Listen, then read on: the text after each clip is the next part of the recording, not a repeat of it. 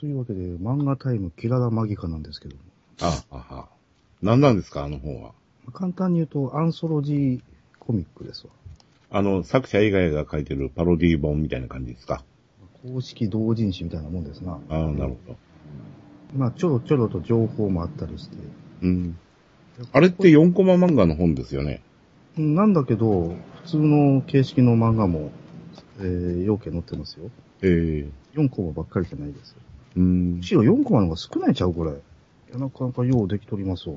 と、ツイッター載せてた写真のやつですかはいはい。それはあのー仕事帰りのスーツ帰りのおっさんがですね、今夜そのの勇気に拍手ですわ。もううん、うん、うん。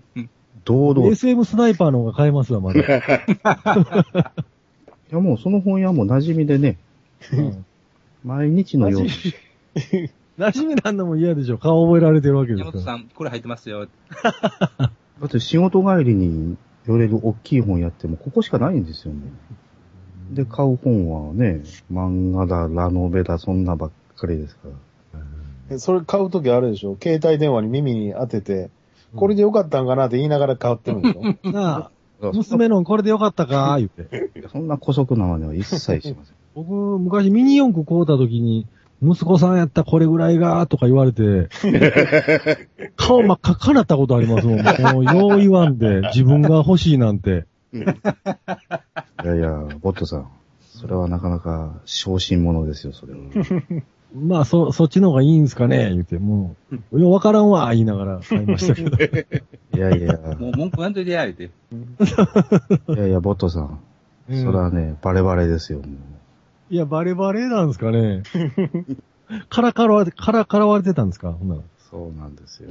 優しい、優しい気持ちになってますって大丈夫です。優しい気持ちに、店員のちょっとしたエンターテインメント ですよ。ちょっとしてエンターテインメントな。そうやって今日は一日こんなことがあったっていう一ページが書き込まれるわけですよ。晩ご飯の時 に、晩ご飯の時に奥さんに笑い話ができるんですよ。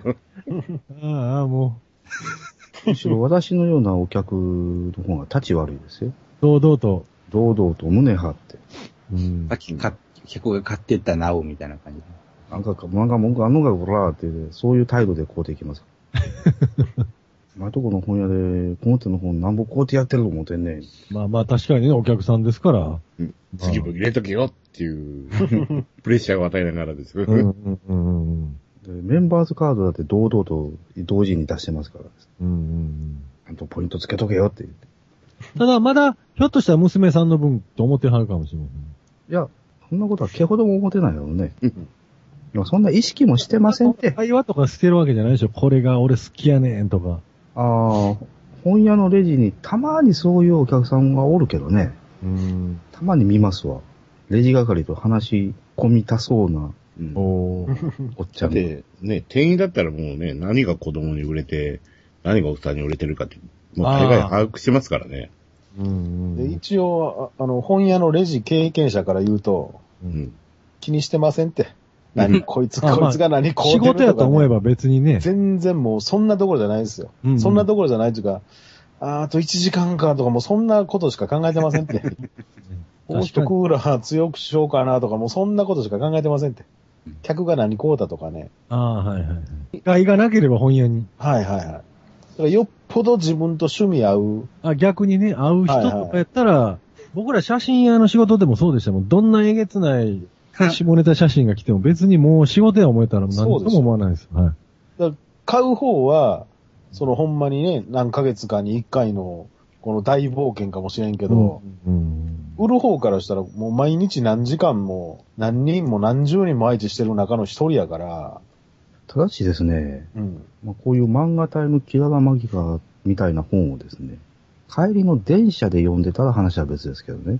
我慢できずにね。本屋で本を買う時の店員の目っていうのは、バーコードなんしてかいう見てなのいもうそれを、そうです。ほんまにバーコードとお金もらってお釣り間違わんかとかレシートを出すとか、もうそんなことしか聞いてへんけ包ど。むのか包めへんのかみたいな。そうカそバうーつそけるう。のかどうかとか。ただ電車の中での目ああは、そそかそううれは世それは間のもう目ですから世ね。間の目ですね。どう見られてもしょうがない。周囲半径2メートル以内の人は確実に注視されますからね。しますね。やっぱり、うん電車の中の変人って目につきやすいですからね。うん。あのーあの、ずっと一緒にいますからね、一定期間。注意せなあかんでしょうん、そうそう。例えば歩行、歩いててすれ違うぐらいやったら何とも思えへんけど。だから、ある程度ね、同じ空間に長時間おる場合は、そいつを注意せなあかんのですよ。なんでかって言ったら、殺される可能性があるからですよ。この間も、あの、南で通りもありましたけど、うん。うん、うん、まあ、これはほんまに冗談抜きで、電車の中で、ちょっとでもおかしいと思ったら怖いですもん。うん。あ、このおっさんなんか、変な絵の漫画読んでるでって思ったら、このおっさんちょっと怖いなって思いますもんね。うん。もしかしたらいきなりガッと包丁出して暴れる可能性もゼロではないと。ゼロではなうん、い。うん。独り言言うてるおっさんいうのはたまにいますけどね。はいはいはい。だあの、か会話をしてるおっら、さんが。怖いでしょ電話あるんかなんかなかったって。そうですよ。僕、この間図書館で CD 借りようと思って、うんで待ってたんですよ。CD 渡してこう、裏から取ってくるの待ってたんですけど、うんギーギーギーって音がするんですよ。来たろ何の音だと思って、ギーギーギーって音がするんですよ。ああ。ほんだろらね、おっさんが歯ぎしりしてたんです。あだからもう、もうそっから俺はこのおっさんが怖いと思って、とにかあ。く、すぐ近くにおるわけですか僕の後ろスーッと通っていったんですあよ。あ。で、これは、このおっさんが何かをしでかしても不思議じゃないと僕は思って、うん何かあった時のためにと、先に殴りつけたと。何も言わし ません。先生。先制攻撃 や。攻撃は最大の攻撃まで。でも僕、あの、さっきも、あの、政治 家を信用してないという話をしましたけど、僕基本的にもう人を信用してないですよ、あんまり。だら、から、こいつ怖いと思ったら、うん何かあった時に戦える準備は常にしてますから、ちょっと緊張状態にしますしますします。いるって。ちだょかっらと、右のポケットにある引き金をちょっと、火がね。まあ、あんまりね、ええことではないんですけど、だから、タバコ、歩きタバコしてるやつがおったら、うん。こいつのタバコの火がもし俺に当たったら、こいつう、ん。どないかしたろうと僕思いながら歩いてますから。 で、先に、先に殴りつけるという。どっちが頭おかしいねんっていう、あれになりますけ究極の気違いじゃないですか。とりあえず文句言うのは一発殴ってからとか言 う。もうやる気やったやろ、言って。なんかど。お前、俺のことを言うて。だからねお葬儀やったよあんまり よくはないですけど、僕は常に臨戦態勢ですね、そういう意味では。ゴルゴ入ってますね、ほんならね。ゴルゴ気失ってる時でも、茶化の音で右指がピクッと動きますからね。まあ、だけどね、こういう本を読んでるやつには悪いやつはおらおりませんよ。大丈夫です。うん悪い奴はいてないと思います。怖い人がおるだけです。そんなね、ただ単に電車の中でこういう本をニヤニヤしながら読んでるだけですけど、読んでたんかいいなや。いや、大丈夫だと思う読んでたんやな、やっぱり。注目の的ですよ、今日の改良も。注目でしょほんで今、あの、電車で本読む人も少ないでしょ。うんみんな携帯いらってますからね、最近うは。ん携帯いじってるか、シフト表読んでるか。う。シフト読んでる人多いですね、確かに。 あとたまにその、出先での営業、営業のための書類をチェックする、してしてる人。でその次ぐらいに意外と多そうなのが、英字新聞読んどる人。おー。外国語新聞を読んでる人。あ、そんな人いますか。見ませんね。最近増えてきましたわ。わからへんのに見てるだけでしょ。前はそれ は、そんな、そんなハったりあります か今日。いやいや、 誰に対してハったりかかましてるんですか、結局ね、最後一番怖いのは人間なんですよ。それ。まあまあ、それはそう、わかる。僕も同意しますけどね。デビルマンの最後みたいになってきますからね、結局は。うん。僕ら首切られんように頑張らんとあかんのですよ。棒の先に刺されてね、そうそうそもうう。先立て祭りになったりとかするんですよ ね。て。そうなんですよ、ね。だからもう、英字新聞読んでるやつおったらも要注意。う、もう、下打ちの一つもしてやったらいいんです よ。うちの近所にあの、女装で有名なおおじいちゃんがおるんですけど、たまに電車で英字新聞読んでますわ。ああ。電車乗って、あの、セーラー服着てるんですけどね。足が妙に綺麗でね。何がしたいんや。英字新聞は怖いけど、女装のおっさんは俺ちょっとそっとしといたってもええかなと思ってますけどね。うんあのー、ミスタードーナツ入ったら向かいの席座っててびっくりしましたけ どね。あの、うんだ、その、その時はね、その、おか、同じく英語なんですけど、昆虫図鑑みたいな、分厚い本をね、英語なんですよ、覗いたら。ずっと見てるんですよ。女装して。僕、スカート履いたおっさんには僕の危険信号はあんまり働かないんですけどね。なんかほっこりしますけどね、スカート。これしま。 す単純に、単純に好みの問題ではそれは。まあまあ、いや、なんか、あなんか抑圧された何かがあるんやろうなと思って、ちょっとほっこりするんですけど ね。家ではいいパパなのかなとか。ねそうなそんうかほんまにおっさんみたいなのも見ましたけどね、あのドレス着た、はいはい。原哲夫みたいなおっさん が、可愛いベビードールみたいなの着てるのも出くわしたことありますよ、電車で。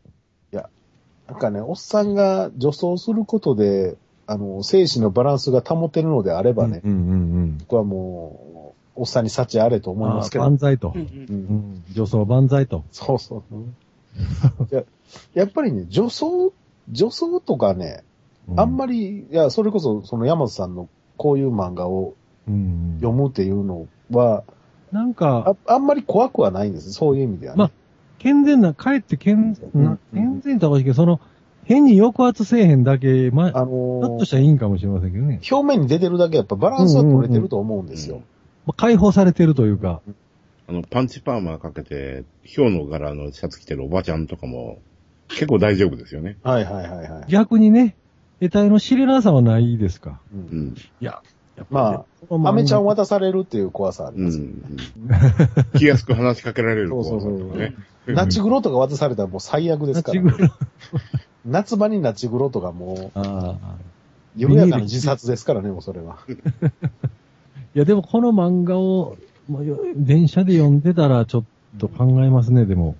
まあ怖いですけど、それでもやっぱり、やっぱある程度表面化してる方が安全性安は、全性、いや、うん、そうですね。やっぱりちょっと安安全弁は空いてる感じはしますよね。うん。だから、はほんまに、ブツブツ言うてるのとかの方がやっぱ怖い全ですよ。うんうん寒い。うん。うん。大体どの雑誌も今こんな絵ですよ。確かに。漫画喫茶行ってもね、最新刊のコーナーこんな絵ばっかりなんですよ。うん。どれがどれや分からへんんですよ、もあう。のなねこれもまあ30年後にはまたうん。復活してマカロンになるわけですね、これ。そうそう。あ、連載、観光開始やから今から始まるんですよ。そのなんか、これどこで撮りはった本屋さんで撮りはったんですね。うん、本屋ですよ。本屋ですね。本屋ですけど、それが何か。いやいや、後ろにもよう似た感じの絵が並んでるからね。だうんからそういう、そういうこ、そういう本のコーナいーやの、、自宅やったら怖いなと思ったんです本屋の、本屋でも大概怖いでしょ。いや、自宅建てみたいなもんですけど、こんな全ての色を使い切ったような表紙の。そういう本が、いろいろ溢れ返ってますけど、本あの、ほんだなら、日本橋のあれ同人雑誌のとことか行きはるんですかそういうのはまた違うんけ、で行すね。きますよ。あ、そうなんですか。覗きますよ。それが何か。それが何かって、言わしてもうてんやったらいっぱい言いたいことあります。いやー、ご同輩は、山のようにいらっしゃいますけど、そこへ行きゃ、でも、中にはやっぱり、あれ、これはひょっとしたら変なやつかないいう人もおるんでああ、そそういう人はね、ほんまいっぱいおるよ。確かにおりますけどね。まあ、かと言ってね、そんな敵対するほどでもないし、まね。あまあまあああいう同人誌ショップだってね、ブツブツ言いながら、あの、わけのわからん行動をしてる若い人がいっぱいおりますけど、今度僕、ライブ21日やるんですけどね、7月のお。あの、この、この、キララマイカの T シャツとか着とったらどんな話しようかなって、ライブの時、僕が。あーどうもなれへんの T シャツありじかゃ、な、シャレで。多分どうもならんと思いますよ。別にこんなんは来ては歩きませんけど、こういうものは来ていくかもしれませんが。いやいや、山田さんはね、何着てきてもらってもいいんですけど、僕が演奏の時に、ちょっと着てみたらどうかなと思ったんですけど。山江さん、このクールな T シャツ、ねいいですね。なかなか、お安くなってか。っこいいっすやん、こあーいれいで。すねトレッキーいこいですれね、。全然いいんじゃないですかこれかっこいいっすやん。これなんや、スターウォーズ。あこれは今さっき山江さんから教えていただいたんですけど安いですよね、また。そうう。ん。これはちょっと明日ライトオンに走らないから。あ、これライトオンなんです。ああ、はいはい。あーライトオンってどこにライトオンね。まあいいですね。僕もここで選ぼうかな。近所あるし。特にこのカラーのカークとスポックの T シャツがクールですよね。アメコミっていう感じのね。ただこの T シャツの厚みがどれぐらいかなんですよね。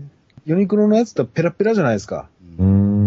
この間も、あの、エヴァンゲリオンとか出てましたけど、はいはいユニクロの T シャツペラペラでね、あんまり買う気しないんですよね。1500円。昔ユニクロがね、メーカーとコラボしてやった時のシリーズがあるんですよ。はいはいはいはいい。ろんな楽器メーカーとかね。あ、今出てますよ。出てますその時のやつ僕、あの、ノードリードってい、あの、イギリスのシンセサイザーの、はいはいはい。割とかっこよくてね、それしっかりしてますよ、すごい。分厚ほくんて。まですかうん。今、もうペラペラですよ、あの、コラボ系のやつは。うんへー、今、フェンダーとか、ゼンハイザーとかもあったのかな。前半でもあるんですか。ローランドとか。あの、アメ村でオリジナルプリント T シャツをやっとるところって何軒かありますけど、アメ村の T シャツって割と生地がしっかりしてるのよねあ。ー、あれ、オリジナル T シャツのとこって、あの、輸入物の結構ええシャツ使いますからうね。ん。もうメイン100なんですかね、ほんなら。びっくりしたわ。ですけど。あ、でも、これも、メインメイ100。ちドイン USA って書いてありますから。ょっとでかいんちゃいます、サイズ元。ね3200円ですから。うん。だから、この元のシャツ自体がええやつかもしれないですね。もう今の若い人にはこんなスタートレック T シャツなんて売れへんのやろこれって US サイズですか日本サそイズうなんでですすよ。だかあら、ー L、M でも L じゃちゃうかなとかも。ギャップとかのサイズってそうでしょ、あれ。あうんうん僕昔 L 買うてえらいことになったことある。あ。パジャマみたいになったことあります。な。いいじゃないです か。セクシーじゃないですか。え、これじゃないですよ。か僕みたい。いにね、あの、大きいサイズとか買うとね、うんうんメーカーごとでね、バラバラなんですよ。うんあはいはいはいはい。これピ基ッ準チがねピチじゃねえかとかっていうやつもあるし、 はいはいこれ、鯉のぼりかみたいなやつもあ るし、同じサイズ表記なのに。あーあー。うん。あのー、全体的に細身になってますわ。シルエットが。うんあちょっとこう、絞ったような感じ。うん。だから、それでまあ、例えば、あのーユニクロで去年かな、パーカー買ったんですよ。うんうん。フルジップのパーカーで、あのースウェット地みたいな感じの。うんうんだから僕 XL を買ったんですけど、うん丈はもう全然 XL なんですようん。う。んうんうん。太ももの膝に近いぐらいまで来るんやけど、おその胴回り、胸回りとかが、タイトな。ちびちなんですよ。あー袖とかかなり細くないですか。細いですね。ほんそれも細いですねあ。僕もあの、あれはこうだけど、あの、何やったっけな。何やったっけな。 どう忘れ した。ユニクロがよう売売ってたやつ。フリース大ヒット。フリー、フリーズ。フリース。フリースが、去年買うたらすごいタイトになってて。はいはいはいはい。なんか着にくい、外に着にくいっていうか、中に何も重ね着できないような感じになってし思ってましたもん。そうか、あのー、アンガールズみたいな体型の人用みたいになってるんうんですよ。そうそうそう。うん細長い人が着る。私のフリースはもっとゆったりしててね、してました、してあました。の、中にいっぱいシャツやらトレーナーやら切れたんですはけいど、はいはい。もうなんか切れない。シャツ1で着なあかんみたいな感じ。そうか、俺、ユニクロのフリースでもね、3年ぐらい前に買ったやつ、もう手放せないですもうん。んうんうん。スリムになってるんですね。なんか G、G、面パンとかでもスリムでしょうよ。はいはいはいはい。あのスーツとかね、今若い人ら着てるスーツってすごいスリムですもんね。うんズボンあとか。あタイトシルエットみたいな。そうそうそうそうそうです。困るんですよね。俺もほんまにちょっと、アパレル業界には勝手なことするなとちょっと言いたいで す。んいや、でも買う人らのが細いんでしょ、みんな。ああ。でも、おばちゃんとか太いですよ。いや、おばちゃんは、あの、商店街の服屋で服買うからあんま関係ないんじゃないですか。いや、そうでもないですよ。なトんラヤか、みたいなとこで、ね。ユニクロの。のあのピッチピチのやつをなんか着てて、あ縫い目に沿ってボンレスハムみたいになってる感じじゃないですか。おばちゃんはね、もう、コータ以上は着な。損やからね。ユニクロは多分、もっとそういう若者にずっとシフトしてますよね、完全に。うんうん。シルエットが。だからピッチピチの鏡餅みたいな感じ。真空パックのお手軽。真っ赤っかみたいな感じの。ララララジオジさん。なんか、秋葉原と日本橋で、地域専門のアニメチャンネルが開設とかいう。おー、あチャのンネル。うん。ー、し視聴エリアがやる気あるのかいうぐらいめっさ狭い。そうそうそう。あええ、で放送、放送で、電波放送ですかえ ?BS?CS? え BS? いやいや、あー地上波って書いてます。地上波や。あ日本橋、ちゃうわ、南海南波駅付近を中心として、う。うんん。北は中央通りぐらいまで。本町、あー地図書いてますわ。えー北は本町、南は南萩野は萩茶屋の茶屋。天王寺駅、そこら辺ぐらい。うん。やる気あんのかって。大正と桃谷。半鶴橋では見れないという。半径3キロか、これ。ワンセグでも持ってって、みんな知らないな。い。でしょうね。う男ん。性グ、困ったな基本。もうシャドウソース以外誰も見れないじゃないですか。うん。そうか、あそこへ押しかけない見られへんの か。そうそう、テレビがあるとしてばそうですよね。ちょっとテレビ見してって何やるのかもわかんないですけどね。言って。え、一般人の自作アニメも放映するというやつでしょうんそうそうそうそうそうそう。自作アニメ。何チャンネルなんだろ世界に向けてコンテンツを配信すべくって書いてますよ。うん。まあそうか、地上波か。うん。だからこれ、曲さえ作って、コンテンツさえ集めてしまえば、あと、あの CS の放送枠取るのって簡単ですからね。はあはうーん。そしたらもう、ね、日本全国うん。行けますからね。あアニメ専門チャンネル、どうなんやろな。どれほどの需要があるんですかね。その周辺でテレビを見れる環境ですよね。まあ、そらワンセグで見りゃ見れるんですけど、どうせやったら、そんなに好きな人はちゃんとしたテレビで見たいでしょうね。だからまあ放送局とか、大手映像制作会社が権利を持ってない深夜枠のアニメとかをやる専門チャンネルって感じじゃないですかね。はう。うーん。やっぱり、本橋のあそこのマンション、決断しときゃよかったか な。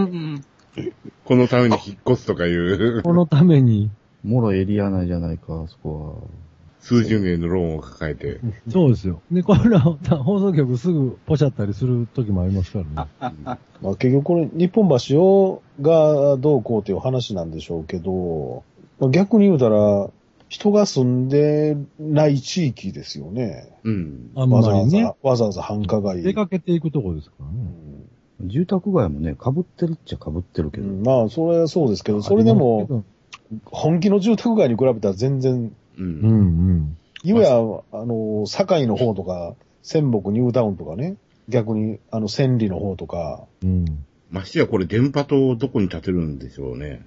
地デジの電波だから建物でシャットダウンされますから、ああ。もめっちゃ高いところにタレントなんで。通天閣から出す。うそれしかないですよね。 すごいディープな地域がついて る。あの、一切アニメ見何それみたいな人らばっかりになりますよ。知らないな、ワンセグチューナー買いに行かなあかんな。 iPhone のちょいテレかなんかを買って。どっか喫茶店入って ね、ゆっくり見 ると。うん、ちょっと担当地域もこの辺に変えてもらわないか な。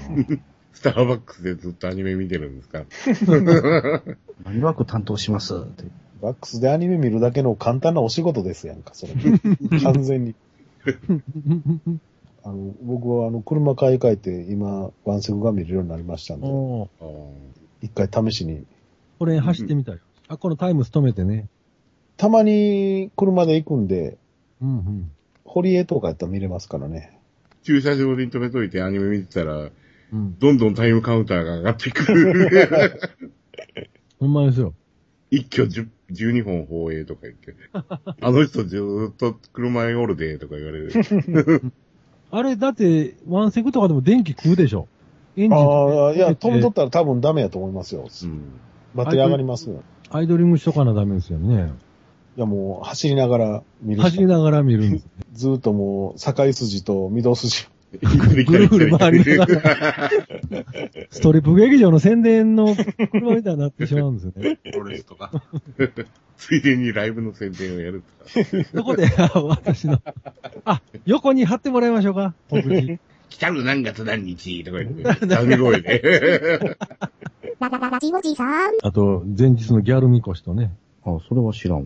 ギャルみこし言うて、前日に昼前ですけどね、ギャルばっか、ギャルがすごい晒し巻いて、こう、若いギャルがみこしを担ぐんですよ、集団でね。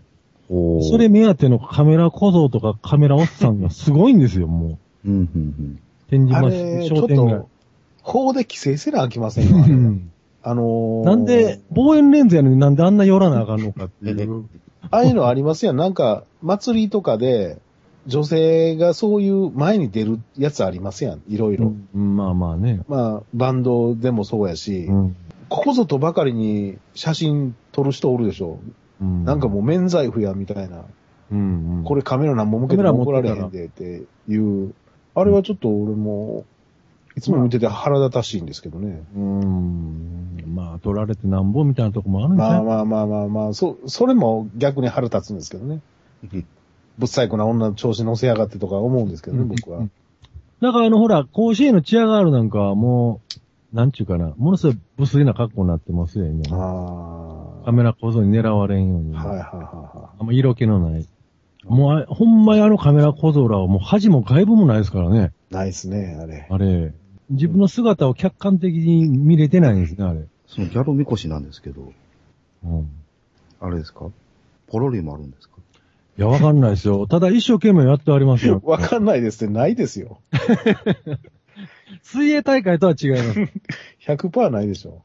や、もう中にはそのやらせ用の仕込みがおって、ポロってこう。ただ、太ももはもうガチですよ。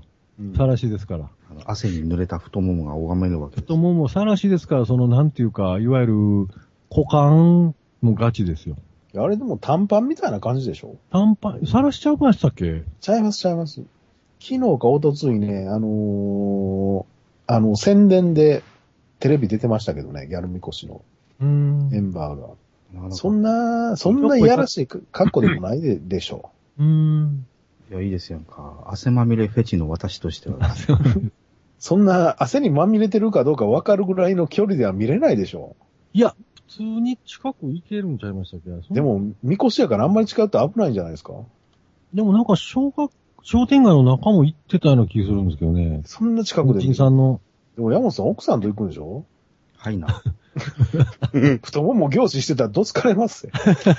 いやギャルみこしの太もも、じっと見とったら。何をおっしゃいますやら。普段二人で歩いてる時でも、私、平気ですけど。平気ですけどって、その度怒られるんでしょうん。山さんは平気かもしれんけど。で、そんな意に介しませんが。えー背中の綺麗な人には、無意識のうちに、とことことついていきますので。これは奥様と歩いてても、吸い寄せられるように、ふーっとこう、あの歩調を合わせてついていきますけど。まあ見せてくれてるもんですからね。まあ、み見てもいいんですけど。うん、うん、まあまあね、別に見んのはいいですけど。もううちの奥様はもう諦めモードですわ。でも大体奥様の目なんか気にしちゃやあだ負けですよね。何もできへんの気にしたら。一度きりの人生なんだから。一度きりの人生です。そこまで持っていきますか。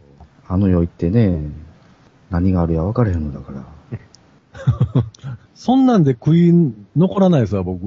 私は残あの時見ときゃよかったと か。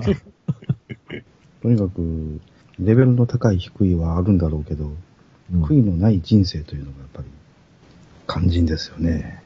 もう見たいもの、聞きたいもの、やりたいこと、したいこと、えどんどんやっていこうというのが趣旨ですから。はいこんな漫画の、こんなんは、奥さんはわか知ってはるんですか、こんなん。うもち ろん、ーん。こんな分厚い雑誌隠されへんでしょ、なかなか。もう同性時代から堂々としたもんですよ。おー書いてでもドキドキ感とかないですね、もうそうなったら。いや、だからひドっキそドり凍っキ、てる感じではないんですよね。ドキドキする対象が全く違いますからね。別に悪いことしてるわけじゃないし。まあまあまあ、そうですけど。まあ僕ら山瀬さん、ある程度人となり分かってるから安心はできますけどね。まあ、別に、職場でもね、普段の私の仕事ぶりをしとる人は何も言いませんけど、やることはちゃんとやってるんだから、うん。うん、まあそうですけど ね。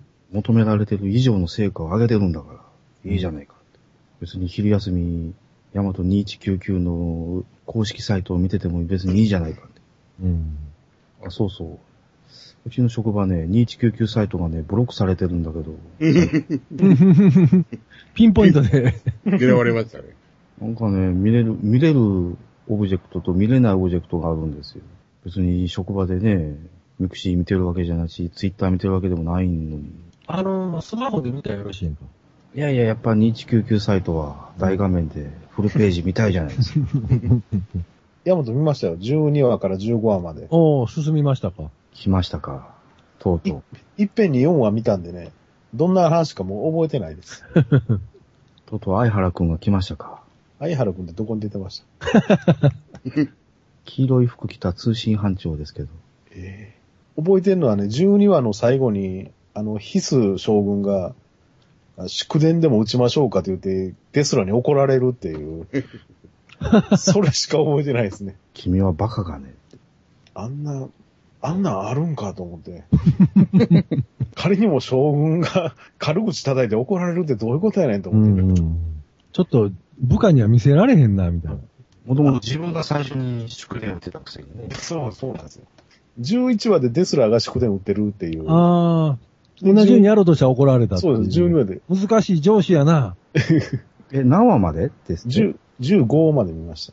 あ、15か。はい15はね、異次元に迷い込む話ですかね。そんな話でしたっけなんかね、断片的に覚えてるのは、古代がなんか子供の頃のなんか回想シーンが出てくるやつとか、あ、それ13話ですわ。それが13ですか。あと、島と徳川機関長が喧嘩するやつとか、ああ、はいはいはいはいはい。それは15話ですかね。あと島と古代が喧嘩するとか、あそれ14話ですね、それ。もう俺見ながらこれなんやねんと思って、いや、なんぼ若いとはいえね、地球の運命を背負って 出ていった、ある程度責任のある立場のやつが、その持ち場につきながら二人で喧嘩するっていうね。だから太陽コロナに波動砲を打つのが12話はいはい、そうです、そうでですす。わ。後ろからガス生命体がやってくるやつですね。で、13話は、あの、ガミラスの戦闘機パイロットを捕虜にして、はいはいはい。そう。で、それあのを、それをきっかけにした古代の過去話ですよね。あれ、エピソードとしては結構重い話やのに、もう何事もなかったように、なんか適当に描かれてますよね。で、14話がお正月の話ですよね。あー、餅つきさせてくれっていうやつ です。食料が少ないからあかんとかいうやつです。ヤマトって何ホームドラマなん ですか木下圭介アワーです。いや、ほんまそんな感じですよ。ほんまに危機感あんのかなってたまに思いますもん。 寺内勘太郎一家みたいいや、寺内勘太郎の方が危機感あるような感じです。で、その次はマゼラニックストリームと異次元に迷い込んで、えー、1000隻ぐらいのガミラス艦に追いかけ回されて、やっとの思いで脱出するという話ですね。それなんかあんま覚えてないですね。なぜか、遥か彼方にいるスターシアからエネルギーを送られて、ああ、そうです、そうです、そう脱です。出するという話ですね。はいはいはい。あのーなんか船が止まってしまうんやけど、あの前のスクリーンだけなんかガーって電気がついて、あれ補助エンジンで動いてるんですよ。あ波動エンジン止まっちゃうんですよ。エネルギーなくなって。ーはいはいはいはい。ありました。で、俺がちょっと不思議に思ったのは、あの、地球が放射能に侵されてるのは、あれはガミラスが放射能を送り込んでるわけじゃないですか。流星爆弾ぶち込まれてね。で、ガミラス製っていうのがそういう環境っていうことなんでしょそう放射能まみれの。はいはい。そうやのに、生か忘れたけど、デスラ温泉入ってましたで。な。ラジウム温泉ですよ。なんかララドン温泉なんだ。ラド温泉ですよ。ジャングル風呂みたいなやつを。なんか健康緑色の風呂です。健康に気遣ってんのか使ってないのかどっちなんやろって。ついでに電気も、そうってます電気風呂にな ってます。なんか放射能とか言ってる割には温泉かと思って。ほんまにホームドラマですやんか。ね雨は濃硫酸ですからね。温泉のだ中入る意味、その宇宙人が、宇宙人ちゃうんか。宇宙人ですよね。ガミラス星人です。海は線有入機る汚習水慣があるのがすごいですね。それは人間型のね、生物なんだから、お風呂にも入るでしょお風呂に入るんですか体汚れるわけですね、やっぱ。う。とうとう15話まで来たか。何話あるんでしたっけ、全部。 26です。あ、もうちょいですやんか。もう、もう折り返し地点。もうちょいですけど、 まあ、ここまで来たらちょっと惰性でいけそうな気はするんですけど、あでの、は、その次の話がですね、はいこれはまたぶっ飛んだお話ですので、楽しみにしてくださ い。なんかね、もう、どうでもええ話が続くんで ね。え次も15いったから、16、7、8、9ですか次は。ですね。じゃあまだバランスにもいけへんわ。まだまだ、あのー、39話を予定して進んでた頃や から、ゆっくりゆっくりしてるんですよ。ゆっくりしすぎでしょ、あれ。ああ。だってもう無駄なエピソード満載や もん。結局、あの、ガミラスと戦うだけやから、毎回ガミラスが攻撃してきて、ヤマトがそれをどうかわすかみたいな話ばっかりなんですよ。だから、ああの、の手この手で攻撃してくるわけですね。あの39って、その星行ったらその星でのエピソードがあるじゃないですか。いろんな人と出会ってとか。そういうのじゃないか、もう同じことの繰り返しなんだトムとジェリーなんですよね、言うた らなるほだど。からガミラスから、あの、現在地をですね、常に把握されてるんですよ。 そうですよね。手のひらで泳がされてるのが、うん、だって、電報打たれるぐらいですから ね。いろんなことバレバレなんじゃないですか。電報よりも分からへんけどな。電報会社に電話してるんですかそれ。で敵の艦長はと かで、起きた式場、式場の住所分かりますかとか言われて。沖田ですとか言われてましたからね。館長の名前までバレてるっていう。個人情報もクソもない状態でしょ、 あれ。 14万光年の彼方からですね、一瞬で電報が届くわけです。すごいですね。電報を受け取った頃はまだ銀河系も出てないはずや から。電報はその、うん。 3000円コースやったんですかね。1500円コー スの、ちょっと豪華な。だから、リメイクで一番心配なのは、その終盤あたりですよね。うん。 2199で果たしてどういう処理をするのか、その辺は。思いっきり縮めてくるわな。うん。その辺にあの、新しく乗組員になった女の子たちのイチャイチャが入るんですかああ。え、2199も26話なんですかそうなんです。あ、あ、ほんだら基本的に、まあ、忠実にやると、忠実というかまあ、うーんお大筋は一緒という。いや、もうすでに忠実ではなくなってきてるんですよ。ああ私の望んだ方向に向かいつつあります。多まあ分、楽し袋みがあでる。す。袋もあるね、これ。うん。こんだけ縮めてきてるからな。前原くんの話は確実にカットですな。うんあんなリレー生の話今はできへんでしょ、もう。チャチくてチャチくて。サルガッソも勝ったかもしれないですね。そうだな、あれもカットやろうな。B メラ性はやりますけどね。うん。ただしもう昆虫人間ではなくなります。あの、ヤマトの形した風船も出てこないでしょいや、まだそこまで行ってないですよ。デスラー嫌いまで行ってないもん。あ、言ってないですかうんデスラー嫌いあんのかないや、デスラー嫌いは残せやろうな。あれはやってくれへんとね、面白くない。というわけで、次の、え次16話一週間やからね、多分もう2話しか読みんやろな。4話見たらもう忘れますわ、後半。あとにかく、その、じ次の16話がですね、はい。屈指のメインエピソードですので、あ、わかりましこれだけは見てください。あとは別にいい ですよ。なかなかね、小学校5年生にはね、涙涙の物語でしたけどおね、アナライザーかわいそうにっていう、というようなお話なんですよ。た。はい。主役はアナライザーです。ララララジオジさん。 au の iPhone はどうですかああ、それについてはまた来週ということで。 来週です。どんだけもったいぶっていうのがっつり行くんですか来週は iPhone4S 特集になりますの で。 あなんせ念願の白ですからね。ああ。あ、ああそうか、 4S 純正の白ですもんね。 4S ですからね。うんうん au ですからね。プレゼントバイ KDDI ですからね。そりゃそう ですよ。まあ今当たり前のこと偉そうに言 うからそうでも言い方やん、みたいな。 9ヶ月遅れぐらいで言ってる。あ一言言うと、めっさ快適ね。うん あ結論としては。はいなぁ。やっぱり回回線が、爆速ですせ。もうほんだらパディさんももうん言ったんですけどね、あのーメールアドが変わるから嫌やって言われましたわ。そうね、i ソフトバンクは当然ですがなくなりますからね。うちはね、もう変えるってなったら家族全員で変えなあかんの。うん。で 4S のハードウェア自体もですね、長がぬるぬる動いてくれて快適です、この上なに、う、うちの上司も最近変えましたわ。 au ですか au じゃないソフトバンクでしたけどね。いかんね。いや 4S。もともとソフトバンクの携帯やったからかな。いかんね、ソフトバンクなんても う、ダうッんダッサダサだね。僕も今、あのー家やったら無線 LAN にしてるから、ああ、快家適でです、ね。使ってる分には全然なんともないんやけど、昨日、えー今日金曜日、昨日、おとつい、おとつい南行っとって、雨村とか堀江あたり、もう繋がらないですもうん。うーんん。。もう晩で人全然おれへんのに、それでも繋がらないですもん。ネットの根の字もできないとかいう人多いですよね。そうですよね。ええ。電話はできるんですか電話は多分いけると思うんアでンすテけど、ナ自体は立っているという。電話かけないですからね、全然。うん。逆に言うたら電話なんてなくてもええぐらいなんです。あもうやっぱり言われた通り、一番の強みは移動通信ですよね。うん。移動しながらの通信、強い強い。ソフトバンク時代からは考えられへんられなかったあの、接続の仕方ですからね。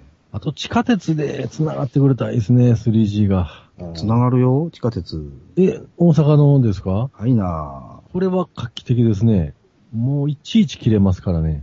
ぁ。いや、その、切れることは切れますよ。うーん。いかに au とはいえども。だけど、あの、ソフトバンクみたいに、駅に止まっったタイミングを見計らう必要が、うん、そうそう。あの、まあ駅に入るあたりから繋がりますわ。うん、あんまり、走ってねて、も。まあまあ言うほど意識する必要もないです。で、駅出てもしばらく繋がりますね。うん。ソフトバンクだと、アンテナ使うまで時間かかりすぎですよね。駅駅に入ってしばらく経って、ようやく繋がったと思ったら、繋がったまたもまうた発出て車うみたいな感じですからね。ーん。あ、まだマシなんですかね。でも、うんやっぱあの、車間、あの、走行の間にも繋がっとってほしいですわ。で、今、御堂筋線で試験通信やってるでしょうん。うーん。淀そ屋ん橋な。すぐできそうな気がするんですけどね。淀屋橋から震災橋の間やったかな。うん。あ、一駅だけ、あ、一駅だ、二駅、二駅。なんで梅田が入ってないんだろうと。そう、不思議なんだね。まあ、梅田入れると爆発的に収容端末の数が増えるから、うんまあまだ試験中やから、そのうち広が広がるんでしょうけど。あれ、東京とかはなってるんちゃいますのもうん、まあそれでもね、それで近づもくソフトバンクダメなんですわ。ほんまつな、あの、つながることはつながるけど、う。遅い、繋がるのが。遅いしすぐ切れるし、うーん。やっぱ言われてた通りなんですね。あの、あれって、あれいつからなんですかあの、なんかプラチナなんやら言うとったのは。ああれもうすぐですよね、確かに。あ、LTE とは違うのようわからん。もう、企画がちょっと違うんですけど。もういいや、もう。ソフトバンクはもう無事脱出できましたので、うん。もうどうでもいいや、もう。そうです か。あんなクソ会社。 あ、あとね、最後にもう一つの、はっきりわかってる恩恵。Google マップの快適さね。ああ。これも比較にならんね。うんレンダリングがい。早いね。うん。すごいですよ。早いわ。なんせデまあ、確ーかタ、に便利ですね。送受信が早いですからね。うん。送受信のつかみがむっちゃ早いので、うん。 Google マップの更新のこの快適さときたらね、これは、これも感動しま、感動もんですわ。あもう思い切って映ってよかったと思って。うんでもあれでしょ、まだ数が少ないからっていうのもないですかいや、そう関係ないですね。うん。うんあ。の、ピングが早いんですよ。au あの通信は。あ、ああ、ああ。それが一番なんです、ネットに関しては。えーというわけで皆さん、どんどん au に移りましょうよ。うん僕は au ですけど、ずーっと。でおも、ー多分 Android できますよ、当分。もうあんなクソ売売国企業はどんどん脱出しましょうよ。うんな。今、au で、あのー iPhone 持って、えー最低の維持費はいくらなんですか、 6700円ぐらいかな。うん。あーそんなかかりますか。だいたい。で、私は32ギガにしたので、でプラス分割で Apple Care にも入ったので、7000、7700円ぐらいうん。あー高い僕じゃんは、うん、64で Apple Care に入んなくて7000いくらですね。 もう僕が au に移ることもないですわ。まあ、高いっちゃ確かに高い。うん、高いでだっすけどね。て、えー、ソフトバンクやったら5000いかないですからね。うんほ1ヶ月。あよーん4800円ぐらいじゃないですか。う。電話もね、無料ですもんね。あの、はあれ同士やったら。家族契約でね。い。はうい。んん。まあ、多少困るというほどじゃないけど。ただまあ、月2000円ぐらいやと思えば、どうかな。その、まあ、快適さえのがどれぐらい差があるのかわかりませんけどね。いやもうその快適さから来るこのコストパフォーマンスで言うと、あのーソフ月トバン2000円としたら1日80円ぐらいです。70円。ク、ソフトバンクに5500円ぐらいかかるんやったら、今の7700円ってもう十分お釣りが来ます。快適さに比較すれば。でも俺、そんなに繋がりにくいとこ行かないですからね、普段。山本さんとこやったら、まあ、住まいからね、割と繋がりにくいとこでしょうん。比較的密集してるとこばっかりですからね、移動範囲は。そうでしょ仕事はもうそういうとこやからね。うん 僕なんか田舎で繋がりにくかったですからね。ああ。アンテナがないっていう。ソフトバンクアンテナねえよ。僕の場合はね、ちょうどその間ぐらいなんでね、家と仕事場でおるときは何にも困らないんですよ。うん。たまにどっか行った時に、そうです、そうです。あの、梅田とか出たらね、全然繋がらへんなと思うけど、梅田に出ることはもうほぼないんで、難波はまだ梅田ほどはひどくないんで、というわけで、来週の iPhone4SAU 特集の予告編でした。う。うんん。うん。うん。ララララジオジさんいいじゃないの。一度きりの人生なんだから。う。うんん。生まれ変わっても、今の記憶はないんですよって。あんのかどうかは知らんけど。じゃあね、あったらあったで、それはでも、しんどいですよね、多分。前世の記憶なんかないでしょないと思うんですよ。だって、それがもしずっと消えないなら、どんどん溜まっていきま すよ。前世の記憶が。そうですよね。あーあれはいつの時の話やったかなーとか言って そうですよ。あれ、457年前やったかな、みたいな。また、記憶残ったらね、また、ムーとかで呼びかけなダメですからね。前世の友達だった人をね。 そうそうなんもうあのー文通コーナーに、うん。なんかね、ななんやかんや、こんな言葉書いてあって、この言葉に反応した人は連絡くださいと か。私はなんたらかんたらです、みたいな変な名前書いてあって。 ななんとかとかんとかを探しています、とか言って。それでまたピンと来る人もおったりするんでしょうな。うん。まあ、その脳内でそうです。みんな電波出し合ってますからね。うん出し合って波長が合えばも怖い怖い。黙ってホモホモ見てる方がいいわ、 もう。やっぱりう、よっぽど健全ですわ、もうその、萌えアニメの方が。あ、この間、夕刊見てたら、夕刊の、あの、1ページの半分を使って、えーもう大ヒット御礼って書いてましたよ。先生の作品が。誰の作品ですかファイナルジャッジメント。ファイナルジャッジメント映画でしたっけはいはい。今、上映中で先生が関わってるのも一本だけですからね。うん先生って誰なんですか大川隆法先生。ああ、はいはい、ああ、言ってた映画ですね。あれアップできるんですかあの回のラジオ。いいんじゃないですかね、別にやっても。うん。そう、でもさして、うん、けなすようなあまあ作品でもない。普通に映画ですもんね。ううんん。まあ、言ったら映画の感想ですもんね。うん。いや、ひどい映画でもないですからね。うんうんただ、ええ着てる服はすごくダサいです。うん。まあ、みんな、どこで探してきたんだみたいな服着て逆に着てますから。スタイリストがちょっと、質素すぎるぞっていうね。ああ、可愛い女の子も出てますしね。うーん。ララララジオジさん。最近テレビがまたちょっと復活しましてね。うん。なん10か、分以内に着くようになったんですかもう、そうそう、3分ぐらいで着くようになったんですよ。 なん、なんかしら、あのね、なんかあの、ケーブルのモデムからね、分配して繋いでたんですよ。DVD レコーダーにね。それ外したんですよ。もうアナログのみにしたんですよ。なんだろう、なんかテレビの方も映るようになって。だから、ひょっとしたらこっちのレレコーダーの方がなんかおかしかったんかな。それでもすぐにはつかないんですけ どね。ちょっと押してたらつくようになったんですよ、もう。もうテレビも面白いのないでしょ、あんまり。ないですね。今日、うん帰ってきてすぐご飯食べながら、なんか NHK のクイズ番組みたいな、あの、論文の厚と、あーケンコバと、渋谷、渋谷 D。渋谷ディープなんとかいうなんとかで、そこで、あ、可愛い子おるなと思ったら、なんか AKB の子やったん ですよ。あ初めて AKB でええなと思って。まあ別にそれ以上はもう、 何も知りたいとは思いませんけ ど。 AV 出たら見てやろうかな、ぐらい。 AV 出たら見たろうかなぐらい。そうですね。うん、そうですね。まあテレビ買わんで済みますわ。しばら く。 22型で13,600円ってあります。安いですね。僕、この間、あの、変なミュージック、音楽ソフト買ったよ、1万5千円で。ミュージックメーカーいうやつね。ああ。安い割に何でもできるやつソフトなんですよ。ほうほうボーカルのピッチ補正とかも、あの、できるんですよ。こう、一音一音をこう。ああいうのは高いソフトしか持ってなかったんですけど、はい。あとなんか、MP3 とかウェブファイル流し込んだらコード解析をしてくれたりね。耳コピしてくれるって。はいいうはいはいはいはい。なんかそういうのがあったりとか、結構安い割にいろいろできるんですよ、なんか。で買ったんですけどね、やっぱ使いにくいですね、慣れてへんあと。ずーっとキューベースでやってましたからね。まあ一番なんもソフトやから、まあもう贅沢は言われへんけど。ラあ。ラララジオジさん。あ、ほんまですね。リアルショップなんですか、これ。そうです。俺、一回だけ行ったことありますけど。マークスミュージック、日本橋。あそうあ、あの、おた通りのとこのやつでしょそうです。狭い店ですけどね。うあの、2階の、2階にあるとこですわ。はいはい全はい然知らなかったです、これ。これ、エッジ2僕探してるときに、ここが一番安かったんで、ここ行こうとしたらね、日曜閉まってたんですよ。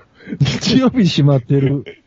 日本橋の確かね、日曜か土曜かね、どっちだ、うんどっちかだったんですけど、定休日だったんですよ。アホだ。日。曜、 日曜祝祭日休み。ああ、近所の喫茶店ですよ、こんな田 舎の。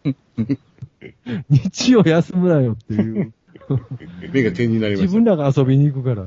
まあ僕にはちょうどいいですよ。あ、今度ほんなら一遍行ってみます。ララララジオジさん。そっから商店とかそ行うって。そうそうそう。そういう話で、カかブトムシの話で終わるみたいカな。ブトムシの話なんかもしれないね。そないに、僕はそんなにビートルズっていう の、すごいけど確かに一番とは思うけど、そない毎日聞けへんし、みたいなう。ん。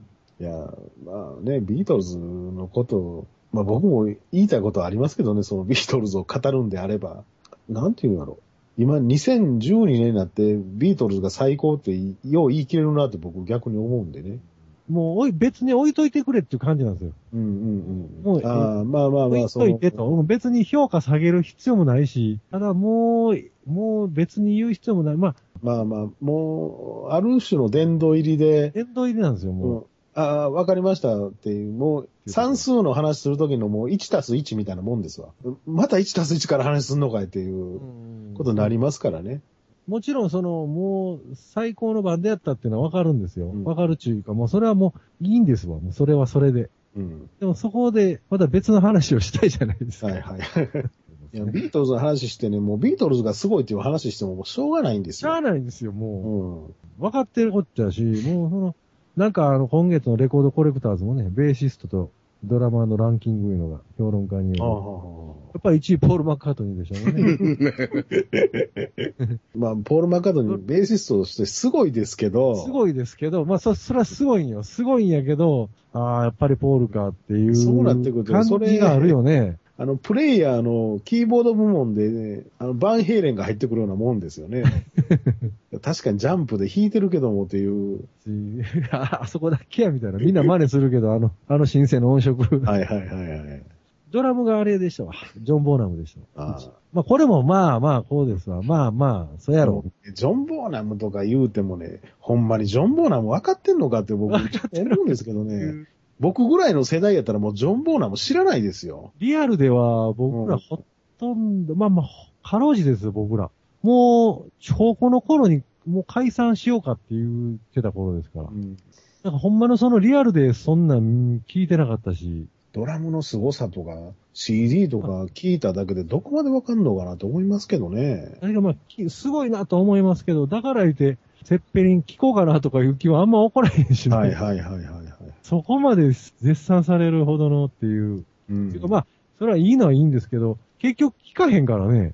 すごい言われても。はいはい。自分の好きなん聞きますからね、やっぱそうですよね。そうなってきますよね。それはもう、しゃあないですわ。好きなの聞かせてくれっていう。僕も、ゼッペリンは1枚だけありますけど、4枚目だけ、10年に1回聞くか聞かんかです よね。写真はかっこええな思いますよ、泉ちゃ んね。あのなんかね写真はかっこいいけど、もうええわっていう。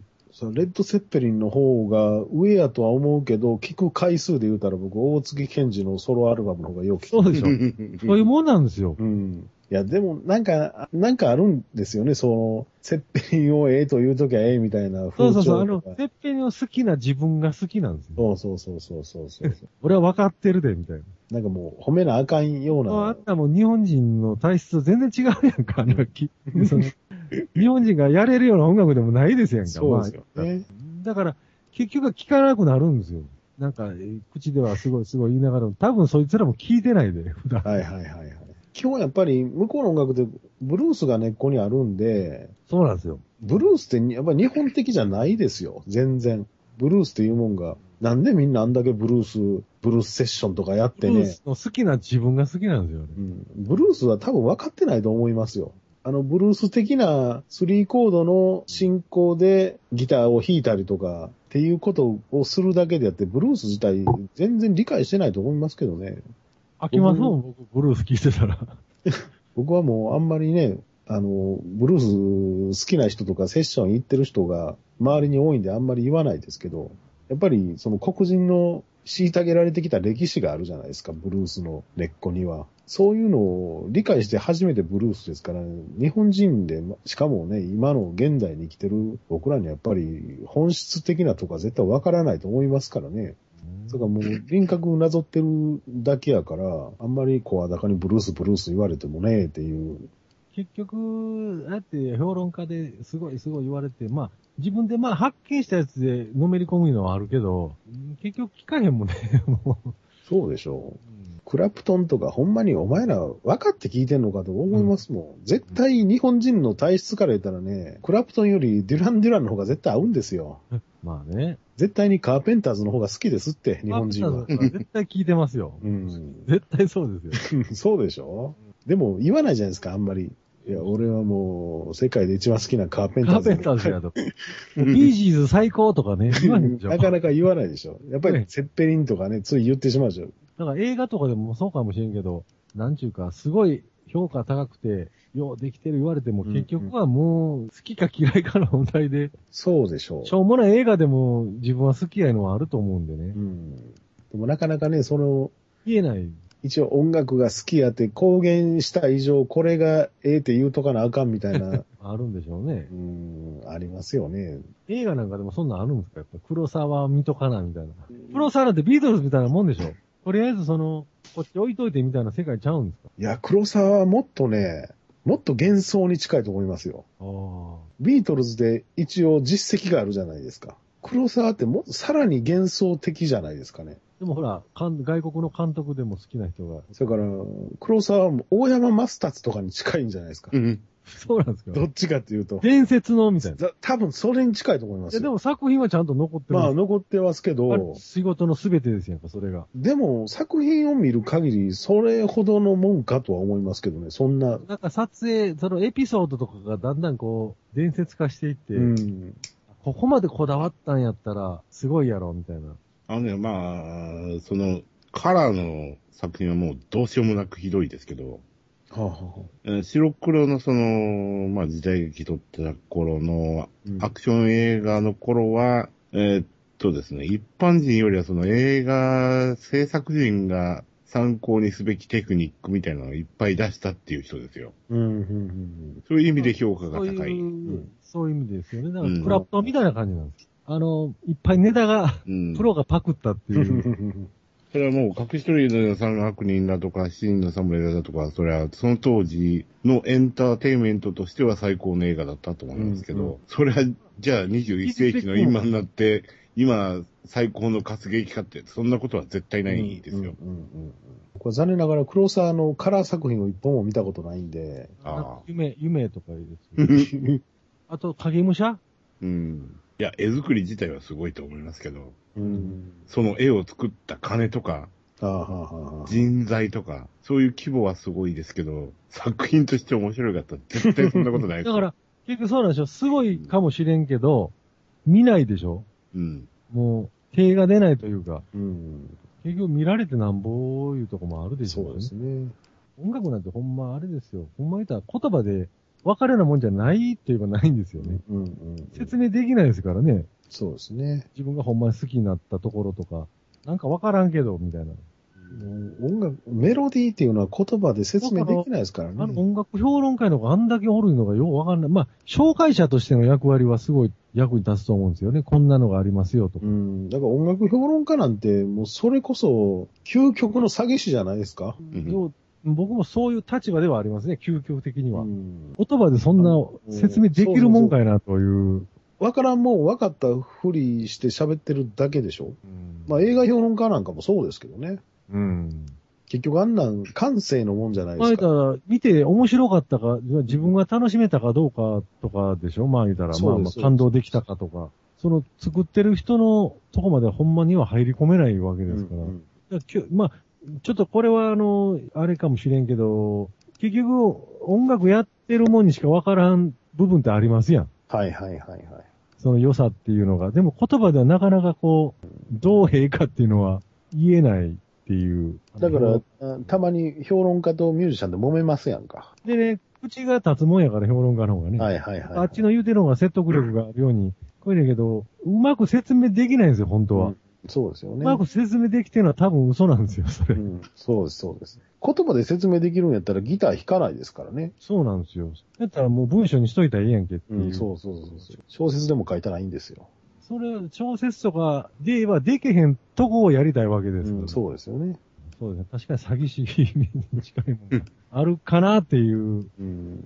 紹介者としてはいいと思うんですよ。こういはういいい音楽がありますよっていう、っていうのはあるんやけど、あまりにも分かった風に書かれると、うん。ちょっとな、みたいなのはありますよね。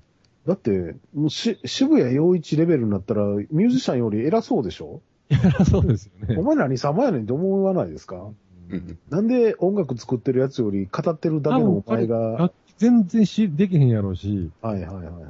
どこからし集めてきた材料か知らんけど、そういうので組み立ててるんやろうけど、うん。多分ね、インタビューとか、まあ、ミュージシャンにインタビューとか、まあ、してますよ。はいはい。してますけど、ミュージシャンかってね、本当のとこは言わないですよ。いや、言わないか、意識的かどうか知らんけああど、ああ。言えないですよ、うまく。そうですよね。そんな1から10まで自分の曲、まあ山下達郎なんかはその傾向はありますけど、まあ、あの人はもう1から10まで言うの好きな人全で部すから、ね。言うの好きなだけで、でも、あの人の好きな部分っていうのはその言うた部分じゃないとこであったりもするんでね。だって、それこそ作った本人が達郎みたいにね、自分で作って、1から10まで語ってね、ライナーノーズも自分で書いててやってるけど、果たしてそれが正解かどうかわかんないですからわかんないでねす。よ聞いてる人の、そうなんですよね。うん音楽の怖いとこ、怖いって言ったらあれやけど、作った本人でさえそうそうそう。全部理解できてるかどうかわかんないですからね。だからね、山達はだから、あの、まあ、自分でも言うてましたよ。でも 僕は脳ガキで食うてるから言うて。 あの脳ガキとセットなんや、言うて。ただ、とにかく聞いてくれっていうわけにいかへんねん、言うて。全部説明せなあかんの、俺は、言うて。言ってましたけど、分かってんねやな、と自分でと思って。 例えば、大竹一なんかほら、あの、指定関係にありませんか。はいはいはい。で彼も同じぐらい凝ったそうですね。作り方をしますけど、彼は説明いちいちしないでしょ。うんうん。まあ言われたら、ああ、あそこは、みたいな感じやけど。まあそれが気質の違いもあるんかもしれんけど。まあ、大竹栄一、嘘つきますからね。 達郎と違って。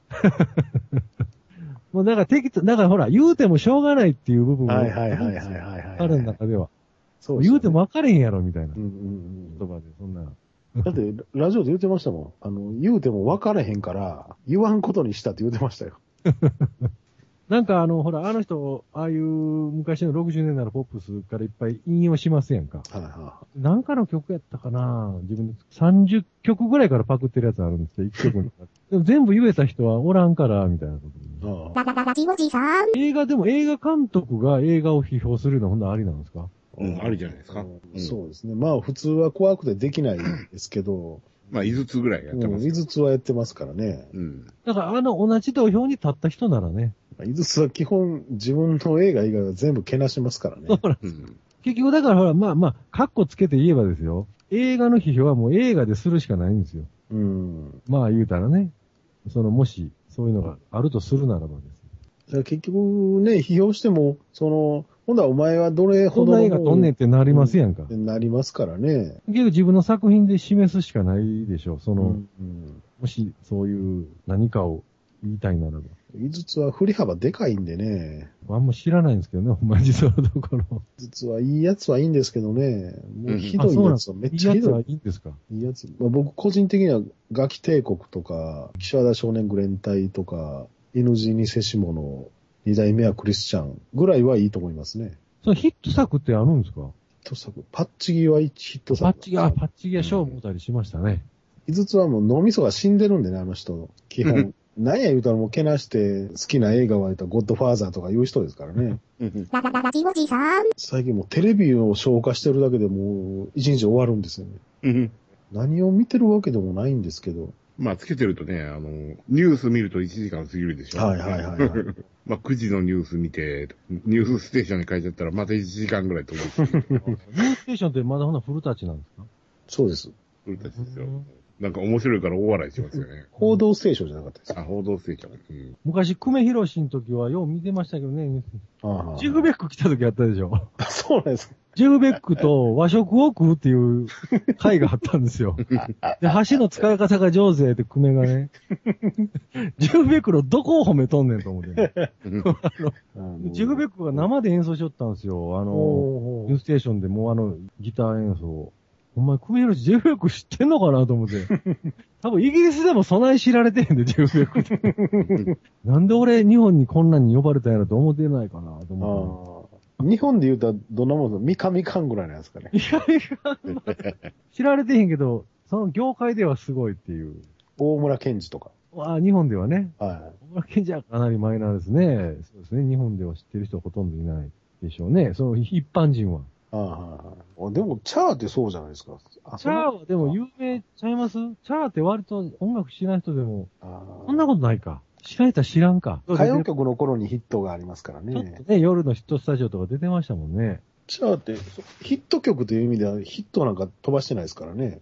ないですよ。そのほんま気絶するほど悩ましいとそかう、そうですよね。闘牛士とかそのぐらあ い。の2曲だけですやん。まだあんな高中とかの方が知られてますかああ、いや、知名度やったらチャーの方が上でしょ。ミュージシャンとしてあんまり知らないですもんね。ひょうきん族とか出てましたよね。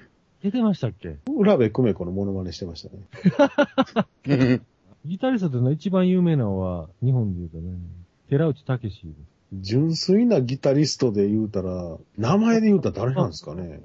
いや、名前で言ったらやっぱチャーじゃないですか。チャーかな名前で言うなら、個人名で言うならっていう、あ、ホテうん、そうですね。ギタリストで言うたら、布袋がまあ一番ですけど、まあ、布袋をどこまでギタリストとして位置づけるのかっていうのも、 あ、シーナンドロケ、あ、シーナンドロケって言ったのかもしれないよね。鮎川誠はマイナーでしょう。だから、チャー、布袋の次はもう、それこそ寺内武志ぐらいじゃないですか。高見沢とかに入るんです あ あちゃあ、アルフィーのね、あそうかそうか、やっぱヒット曲がある、そこでギターを弾いてるという、まあ、いろいろ入るのあるんじゃないですか。グレーが入り。ーうんタミオとかね、いわゆるギタリストとして言うたら、なかなかいないですね。それこそもう、押尾幸太郎とか、あ、押尾幸太郎ね。そもそも日本のそのロックバンドでメンバー全員知られてるバンドなんてあんまないですからうね。ビんー、トルズみたいにそれこそ。運動出る人だけですもんね。そうですよね。でもドラムとかベースなんかとかなったらもっとですわ。はいはいはい。誰みたいな。ルナシーのドラ、あの、らしいのドラムは、バラエティとか出ますからね。うん。モーニング娘。と結婚したし、X の YOSHIKI。アイクサヨシキや。あ、彼がピアニスト兼 ドラマーでうん。ピアニストやったらいますね。いっぱいね。ピアニストはいっぱいいまいすっぱいいね。ます。はい。はい坂本隆一とか。はい。やっぱベースが一番マイナーでしょ。ベーシストなんて、もうめっちゃ有名なベーシストっ ていう。日本では、イカリア長介、有名ですけど、ベーシストとしてじゃない でしょ。僕らより下の世代でも、イカリア長介がベーシストで知らないですよ。多分。ドリフターズがバンドやったんやのも、ああ、もうそれも知らないんじゃない ですか。ドラムは加藤茶が入る。加藤茶が、 あの、加藤茶が結構パスドドララムの抱えて後ろひっくり返るって いう、あの、あの、あのお約束を、で、中本浩二はギターかな、今。そうですね。中本浩二と高木ブーがギタがー。ギターなんですね。高木僕がウクレレでちょっと有名かな。 そう思ったら、やっぱり 日本のバンド文化は全然普及してないですね。あー全然でそすうね。やっぱ歌い手ですようねん、。そうです、そうです、そうです。なんちゅうても。だからそれこそほんまに、サザンって言うたって桑田圭介のことを指してますからね。またあと原坊ぐらいでしょ。知られてんのって。あとギタリスト誰やったかなってなりますもんね。そうそう そう。ちょっと宗教問題でやめたな っていうぐらいしかそんなこと知らんでしょ。知らんか。う下手くそやったけど味あったなみたいな。そんなぐらいしか知らんですよね。グレーなんかでもそうですよね。テル。うんあ、でもあれ、ギタリストがリーダーの人ちゃいますな。テルかな。そうですそうやったわ。拓郎ですね。タクローや。あとあのー、ブルーハーツのああ。アーシまあはいはいはいはい。ー。あと、チャボとか、有名ちゃいますいや、迷わ ?RC サクセションのチャボ。 RC 中井って戸、マイ中井ナーです戸から礼ね。一。マイナーじゃないでしょ、RC は。 RC って多分めっちゃマイナーですよ。僕らの世代だけ。けうん、世代的なもんもあるし、結局、清志郎が、後にソロになってからいろいろ露出も多くて、まあいろんな人と見た目もねやったりとか、映画出たりとか、テレビ出たりとかして、今の清志郎っていう名前は有名やけど、RC です。あの、なんと RC か、なんとか清志郎とかいう人がおったバンドでしたろぐらいの、つい、ああ、そうか。でも感じだと思いま僕らの世す代ではね、もう知らん人はおらんぐらいの、うん。ですけど。それからやっぱり70年代、80年代、80年前後ぐらいに、ある程度若者で音楽が好きでぐらいの、限定。うん、やっぱり RC ってあの頃のサブカルでしょ。サブカルやったんですか、あれ。うん、と思いますけどね。何に対するサブうーん、他の金に対するサブカルです。カルの金か。そんなマイナーな感じにいはやーすまあもちろん名前はね、だいぶ知られてると思いますけど、出てましたよね、歌番組とかにもたまに。 RC のヒット曲なんやって言われたら多分みんな知らないですよ。トランジスタラジオとか、雨上がりの夜空にとか。いやいやいや、そんな言うほど知らないと思いますよ。そうですかね。音楽好きな人はそんなんもう RC ってある種常識じゃないですか。日本のロックで言うたらまず RC でしょうぐらいの、人も多いですわね。うん、でも、多分そんな、普通に音楽、まあそんなめちゃめちゃ興味ない人とか、あるし知らんと思いますよ。あるし、作詞言われてもね。うん。またプリンセスプリンセスの方がわかる。いや、もう全然上でし ょ。 蝶やとかね。うんまあ、。昭夜とかね。昭夜も、まあ、ヒット曲何や言われたらなかなかうん出てこないでしょうけどね。 ビジュアルはね、おったおったっていう。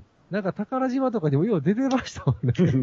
RC。サザンは宝島には出てこないけど、はいはいはい RC は出てきてましたからね。だからほんまにそれこそサザンとか、ツイストとか、あの辺に対するサブカルじゃないですか。あるなんでしょうね。ドメジャハーの。ハウンドドッグとかね。 うんハウンドドッグロック演歌のハウンドドッグ。ハウンドドッグね。どうしても僕はね、地方の匂いがするんです、ハウンドドッグはう。ん地方のみんなが遊びに来るスーパーの裏みたいなあ感じなんですよ。あのあ、、健康ランド、健康ラン。ドの裏側で悪さしてる奴らの歌なんですよ。はいはいはい。なんかやっぱ車庫端のなんか車でうん国道を走る、結家帰った局、らおばあちゃんとかおったりして。それを感じさせたらもう負けなんですけどね、ほんまは。だから、ハウンドドッグは結局、大友康平のワンマンバンドやったから、そういう状態になったんじゃないですか。そうかもしれませんよね。だって、ボーイなんて、まんまそんなやつやのに、やっぱ補定の力ですよね。ボーイが、ヒムロックだけじゃなかったと。ヒムロなんてあれ、ほんまもんの群馬のヤンキーですからね。ああ。あの、歌詞見たらもうすすぐわかりますからね。お前横浜銀杯と何が違うねんっていう。 そうなんですか。そうです、そうです。あの、また機会があったら歌詞じっくり読んでみてください。頭悪いで歌っ。ってちゃいますの。ちゃいます、ちゃいます、全 然。ボーイが、あの、あの頃の80年代のロックシーンに乗っかってきたやっぱ、補定の力がすごいでかいです。音楽的な部分で言うと。分多。分、アゾンバンド補定でなかったら、ハウンドドッグになってましたよ。あそうですかね。うん。ビジュアル系ハウンドドッグみたいな。 そうねただ、大きなマーケットではあると思うんですよね、ハウンドドッグのマーケット。そういう意味では。ああ、やっやっぱりね、なんやかんや言っ何やてかもんや言うて聞くと思うんですよ。強いですよ。アルフィーとかめっちゃ強いですも。うんんうんうん。アルフィーなんてどこ聞くとこあんのかなとか思いますけ僕はあのど。出だした頃のあの、ザ・ベスト10とか出てた頃も何がええんかさっぱりわからなかったんですうよ。んだけどやっぱ確実に好きな人は多いし、アルフィーってなんであんな人気あるんですかね。うんあの、フォーク時代のね、ちょっとマニアックな、はいはいはいはい。あんなんが好きなのはまだわかるんですけど、うん。じゃなくてあのベタの産業ロックみたいなやつ、はいはいはい。で、しかも産業ロックほど完成度高いわけでも ない。ロック歌謡をね。で、またあの、高見沢打った下手くそでしょうん。あコウモリ落ちてくるぐらいの高音で歌いますからね。そうですね。アルフィーだけはもう信じられへんわ。 3人の組み合わせが異常ですよね、で も。よう、やってるな、思って。でも好きな人が多いのは多いんでしょう、今まであれな、なんなんでしょうね。なんかに噛んできますよね。あの、ウルトラマンの歌、高見沢があやるんですよ、確あ。か。ああ。なんかあのぬるま湯加減が日本人のソウルにぴったりあったんじゃな二いです人合かう。んか。変にマニアックじゃないし。何やかんや言うてあの、ぬるいの好きじゃないですか。で、こう庶民的なのは身近な感じしはまいすよはいね。はい。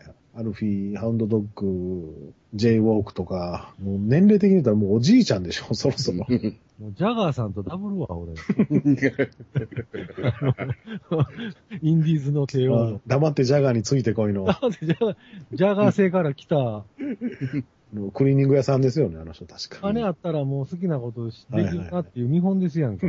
まあ、ええ歌なんかもしれませんけどね。いや、でも、いや、こういうのに食いついていかないと多分、飯は食えないんでしょうね。うんうあんうんー結構必死なんですかね、逆に。さあ、そうでしょうう。 ん。もう、マラソン言うたら歌いますからね。うん。あそうなんですか。いつもあれ何でしたっけ大阪マラソンかなんかの時、アルフィーですよ。いや結局、日本人のリスナーレベルが低いんですよ。低いかまあ知らんけど、まあ合うんでしょうね。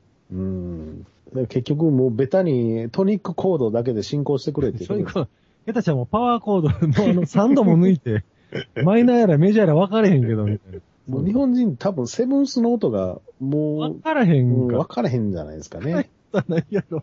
多分、あの、体質的にはのっぺりした音が合うんじゃないですかね。あの、東洋の音楽ってね、和音じゃないんで、はあ、はあは和あ、音っていう概念がない、なかったんですよ。はいで長い間。で、モードなんですよね。カッコつけてると。旋律なんですよう。んうん。お音音階なんですよね。はいはいはい。音階ありきなんですよ。そこに和音をくっつけるとかいう概念はないんですよね。うん。もう今更僕らはもう引き返せないですけど ね。そんな音楽ばっかりやってきてるかあら、ー今更そんな旋律や言われても、僕ももう今、C から初めて曲作れって言われても、もうよう作らない ですわ。もう頭のコード C とか G とか言われても、もうそんなんで絶対無理です。うんうん。でもほら、A 曲って単純なコードでもありますもんね。ああ、そうですよね。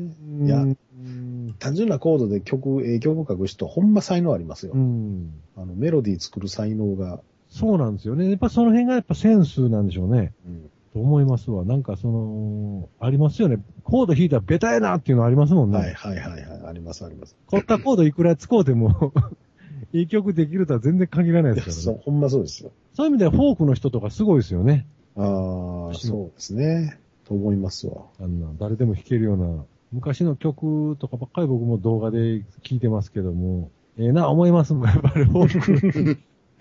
風とかね。あかあ、ぐや姫とか、いいですよ。あの、ニコ動でね、あのーあるんですよ、そういうシリーズが。最近の曲に疲れたあなたへっていうシリーズがあるんですよ。めっちゃ充実してますよ。パート30ぐらいまであるんですけどね。一つの動画で30分から40分ぐらいあるんですけどね。うん。ああ、これこれみたいな曲ばっかりがあるんですよ、もう。初期のアリスとか聞きましたよ。そうです、そうです。すだからもう、ああ、これこれみたいな曲がかかって、みんな熱いコメントが、おっさんらの 聞き出したら止まりませんよ。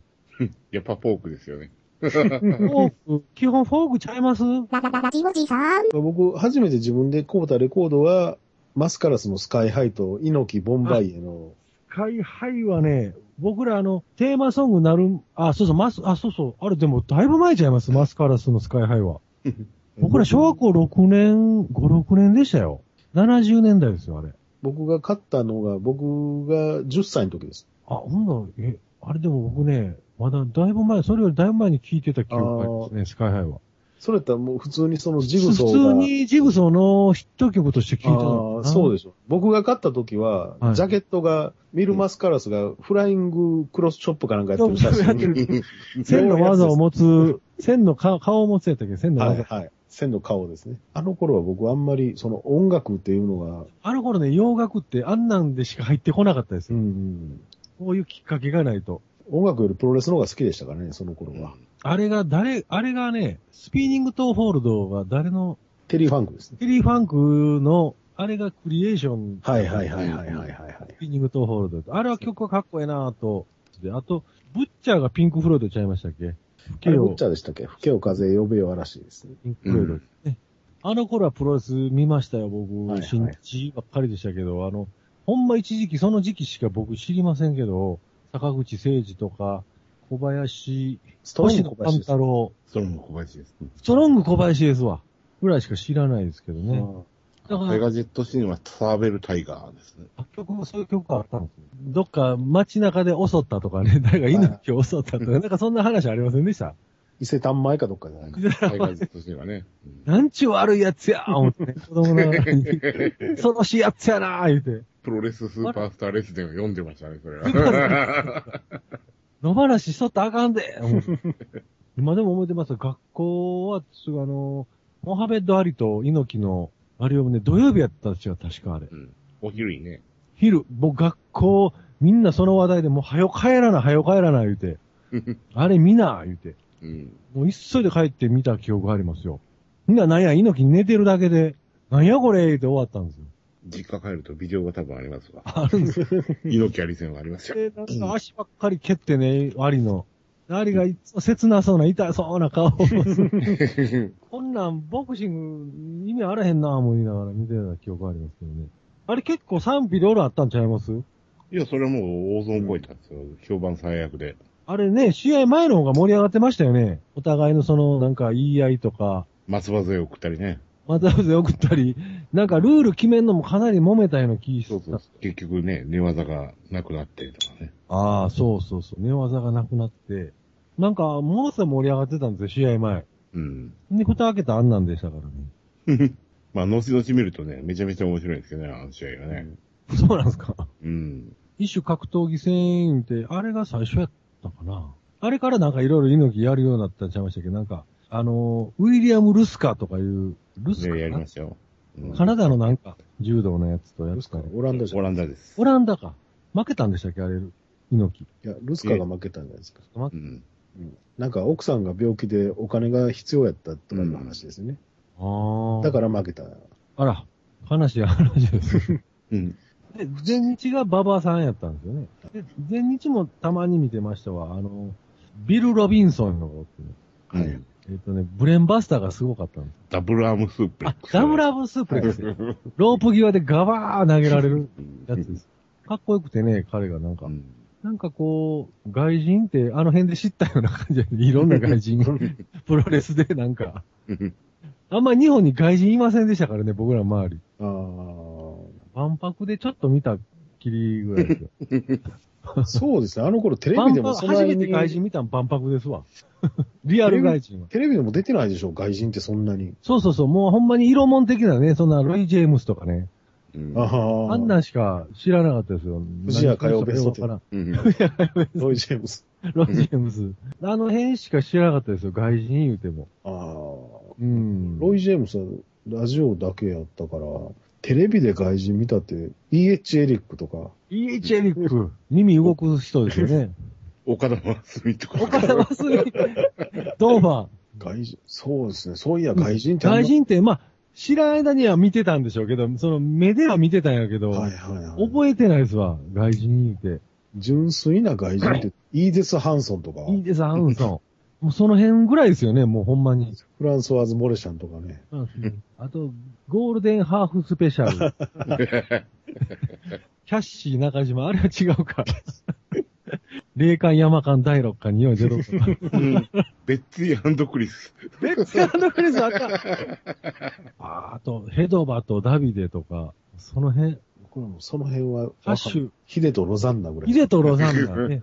そうです。そう外人はし、ほとんどもうそういそううです限られた。そう考えたら今外人って、まあハーフが多いですけど、一日中出てますよね、外人って。で、街中にも多いでしょ、外人。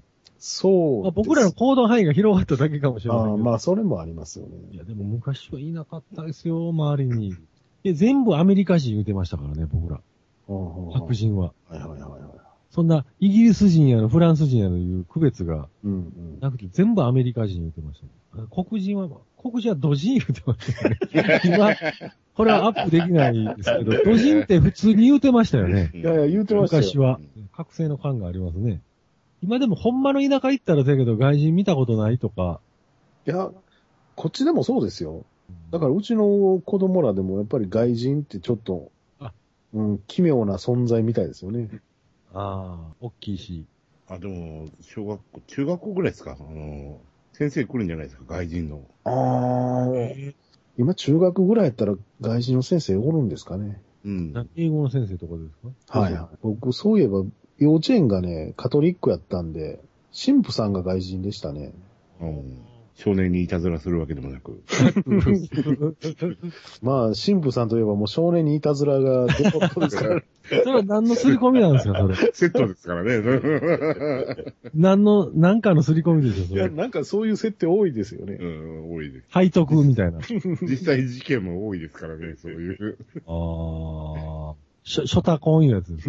まあ、生臭坊主って言葉があるぐらいやから、ああ向こうにもなんかそんなんあるんじゃないですか。あるでしょうな、そらね。変態神父みたいな言葉変が。態新聞みたいな。そういうエロ小説のシリーズが絶対核としてあるんでしょうラね。ジオチさんから、何言う